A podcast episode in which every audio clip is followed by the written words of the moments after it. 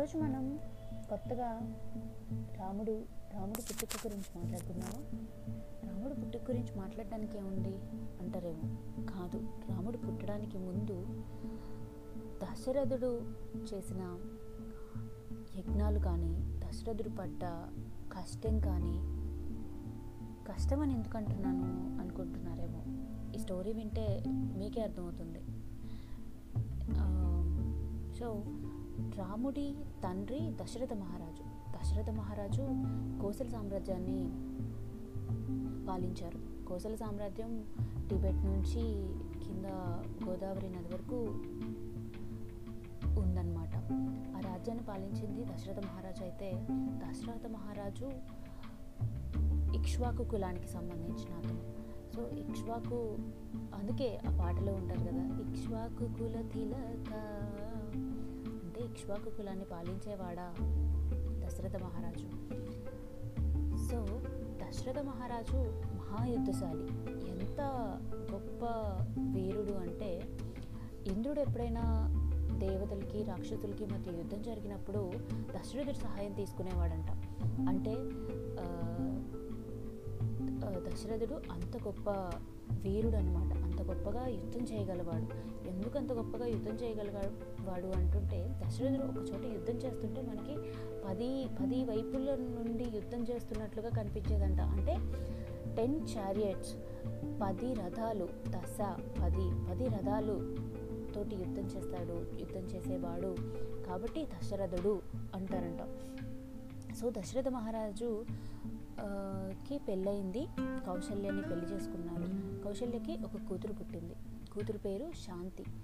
So పేరులో అయితే శాంతి ఉంది కూతురు చక్కగా ఉంది. కానీ దశరథ మహారాజుకు మాత్రం శాంతి లేదు. ఎందుకని అంటే ఆయన ఇక్ష్వాకు సామ్రాజ్యాన్ని ఇంకొంచెం ఇక్ష్వాకు కులాన్ని కొంచెం ముందుకు తీసుకెళ్ళాలి అంటే ఆయనకు ఒక పుత్రుడు కావాలి ఒక కొడుకు కావాలి. కానీ అది కౌశల్య వల్ల లభించలేదు. అందుకని ఆయన సుమిత్రని పెళ్ళి చేసుకున్నాడు.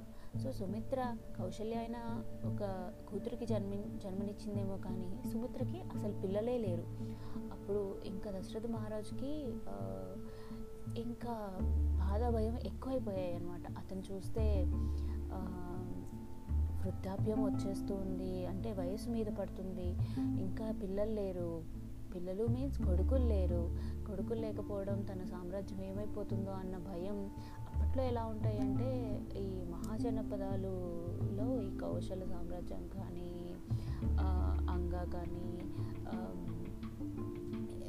ఇలాంటి జనపదాలు మహాజనపదాలు అన్నీ ఉంటే వాటి కింద సామంతులు ఉండేవాళ్ళు. సామంతులు ఏంటంటే ఎప్పుడెప్పుడు ఒక కొడుకు లేకపోతే ఆ రాజ్యం విచ్ఛిన్నం అయిపోతుంది కాబట్టి వాళ్ళు ఆక్యుపై చేసేసుకోవచ్చు. వాళ్ళకి వాళ్ళు రాజులుగా ప్రకటించుకోవచ్చు అన్నట్టు వెయిట్ చేసేవాళ్ళు. సో ఈ టెన్షన్స్ అన్నీ ఉన్నప్పుడు వశిష్ఠ మహాముని దశరథుడికి ఒక సలహా ఇచ్చాడనమాట నువ్వు అటు నీకు ఇప్పుడు మనం మాట్లాడుతున్న టిబెట్ నుంచి కిందికి ఎక్కడైతే అతని కోసల సామ్రాజ్యం ఉందో దానికి దాని నుండి సింధ్ సింధ్ వైపు అంటే ఇప్పుడు మనకున్న పంజాబ్ అటు ఆఫ్ఘనిస్తాన్ సైడ్ పంజాబ్ పాకిస్తాన్ ఆఫ్ఘనిస్తాన్ సైడ్ ఒక సామ్రాజ్యం ఉంది. అప్పట్లో ఇవన్నీ పాకిస్తాన్ ఇవన్నీ మనకి అవి లేవు. అవన్నీ కలిసే ఉండేవి కాబట్టి అటుపక్క ఒక సామ్రాజ్యం ఉంది. దానిని కైకేయ మహార్ కైకేయ మహారాజు పాలిస్తున్నాడు. వాళ్ళకి ఒక కైకేయి అని ఒక కూతురు ఉంది ఆమెను పెళ్ళి చేసుకొని పుత్రుడు జన్మిస్తాడు అని చెప్పడంతో అప్పుడు దశరథుడు సరే అని చెప్పి ఆమెను పెళ్ళి చేసుకోవడానికి వాళ్ళ సామ్రాజ్యం వరకు వెళ్తాడు. వెళ్ళి కైకేయ మహారాజుకి ఏం చెప్తాడో తెలీదు. చాలా అతనికి నచ్చ చెప్పి నెగోషియేషన్స్ చేసి నేను నీ కూతు నేను మీ కూతుర్ని పెళ్ళి చేసుకుందాం అనుకుంటున్నాను అని చెప్తాడు. జనరల్గా ఏ మహారాజు అయినా దశరథ మహారాజు లాంటి వాడు వచ్చి కూతుర్ని పెళ్ళి చేసుకుంటా అంటే సంతోషకరమైన వార్తే. కాకపోతే దశరథ మహారాజుకి అప్పటికే ఇద్దరు భార్యలు ఉన్నారు. అందుకని కైకేయ మహారాజు ఏం చేస్తాడంటే తనకున్న భయాల్ని వెళ్ళబుచ్చుతాడు. నీకు ఆల్రెడీ పెళ్ళయింది ఇద్దరు భార్యలు ఉన్నారు ఇప్పుడు నా కూతురికి బహుశా ఒక కొడుకు పుట్టాడే అనుకుందాం. తర్వాత వాళ్ళకి అంటే కౌశల్యకి కానీ సుమిత్రకి కానీ కొడుకులు పుడితే అప్పుడు నా కూతురుకి పుట్టిన వాళ్ళ పరిస్థితి ఏంటి? అన్న ప్రశ్న లేవనెత్తితే అప్పుడు దశరథ మహారాజు అంటాడనమాట లేదు లేదు వాళ్ళకి పుట్టే అవకాశం లేదు. ఒకవేళ పుట్టే అవకాశం ఉండుంటే నేను వాళ్ళనే నీ దాకా వచ్చే ఉద్దేశం నాకు ఉండేది కాదు కదా అన్న టైప్లో అన్న అన్న అన్నట్టుగా చెప్తే కానీ ఆయన ఎందుకో సహకరించదు. అందుకని ఆయన ఏం చేస్తాడంటే ఒక విల్లు రాయించుకుంటాడు. విల్లు అంటే కన్యాశుల్కం లాగా ఒక మాట తీసుకుంటాడు. ఆ మాట ఏంటి అంటే ఒకవేళ వాళ్ళకి పిల్లలు పుట్టినా సరే కైకేయికి పుట్టిన వాళ్ళే రాజ్యాన్ని పాలించాలి. తర్వాత రాజు ఎవరు ఇవ్వాలి ఎవరవ్వాలి అంటే కైకేయికి ఎవరైతే పుడతారో వాళ్ళే రాజ్యాన్ని పాలించాలి అని చెప్పి మాట తీసుకుంటారు. అప్పుడు కైకేయిని పెళ్ళాడి తిరిగి కోశల సామ్రాజ్యానికి వస్తాడు.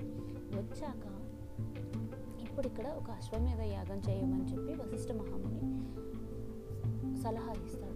అతని సలహా మేరకు అశ్వమేధ యాగాన్ని చేపడతాడు. అశ్వమేధ యాగం అంటే అతను ఒక మంచి లక్షణాలు ఉన్న గుర్రాన్ని యాగం చేసి వదిలేస్తే ఆ యా- ఆ గుర్రం ఎంతవరకు పరిగెడుతుందో ఆ పరిగెట్టే ప్రదేశాలన్నీ ఈయన సామ్రాజ్యంలోకి విలీనమైపోతూ ఉంటాయి అన్నమాట ఒకవేళ అలా ఎవరైనా ఆ- గుర్రాన్ని గుర్రానికి అడ్డుపడితే ఆ గుర్రం వెనకే ఒక వంద మీటర్ల దూరంలో అతను ఆర్మీ ఉంటుంది.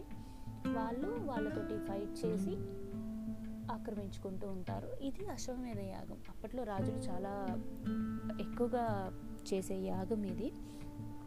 సో ఇలా చేశాక అప్పుడు వాళ్ళ మహామంత్రి వచ్చి ఇతనికి ఒక మాట చెప్తాడు.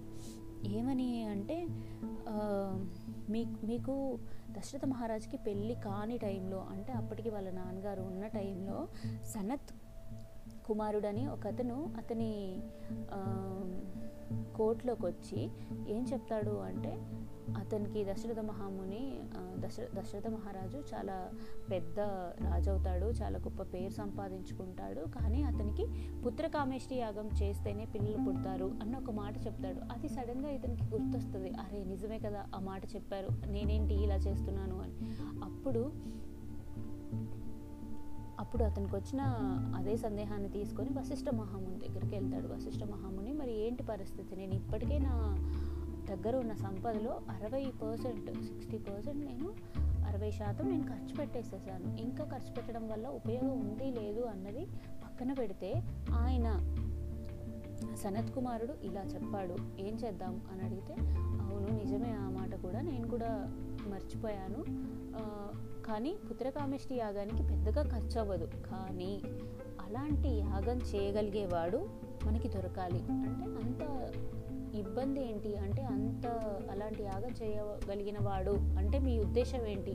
అని దశరథుడు అడిగితే ఆ యాగం చేసేవాడు చేసే ఆ పురోహితుడు ఎవరైతే ఉన్నారో అతను అతని పెళ్ళి వయసు వరకు కూడా ఒక్క అమ్మాయిని కూడా ఒక ఒక స్త్రీని కూడా చూసి ఉండకూడదు కనీసం దగ్గరికి రానిచ్చి ఉండకూడదు అలా చెప్తే అలాంటి అతన్ని వెతకడానికి ఎవరున్నారు అంటే మీకు తెలుసో లేదో వశిష్ఠ మహామునిని వాకింగ్ ఎన్ ఎన్సైక్లోపీడియా అంటారనమాట అంటే అతనికి అన్నీ తెలుసు. సో అతను అంతా చూసి రిష్యశృంగ రిష్యశృంగ అని ఒక పురోహితుడి పేరు చెప్తాడు. అతను వచ్చి పుత్రకామిష్టి యాగం చేస్తాడు పన్నెండు రోజులు నిర్విరామంగా ఆ యాగం జరుగుతుంది. అప్పుడు అగ్నిలోంచి ఒక అమృతం పాయసం లాంటిది వస్తే దాన్ని మనం కౌశల్యకి కొంచెం సుమిత్రకి కొంచెం కైకేయికి కొంచెం ఇస్తారు. మిగిలిన దాన్ని మళ్ళీ కౌశల్య తాగుతుంది అనమాట అంటే టూ పోర్షన్స్ కౌశల్య తీసుకుంటారు. సుమిత్ర కైకేయి ఒక్కొక్క పోర్షన్ తీసుకుంటారు. అలా పుట్టిన వాళ్ళే మనకి కౌశల్యకి రాముడు జన్మిస్తాడు. సుమిత్రకి లక్ష్మణుడు శత్రుఘ్నుడు జన్మి జన్మిస్తాడు. కైకేయికి భరతుడు జన్మిస్తాడు. సో ఇది రాముడి పుట్టుక.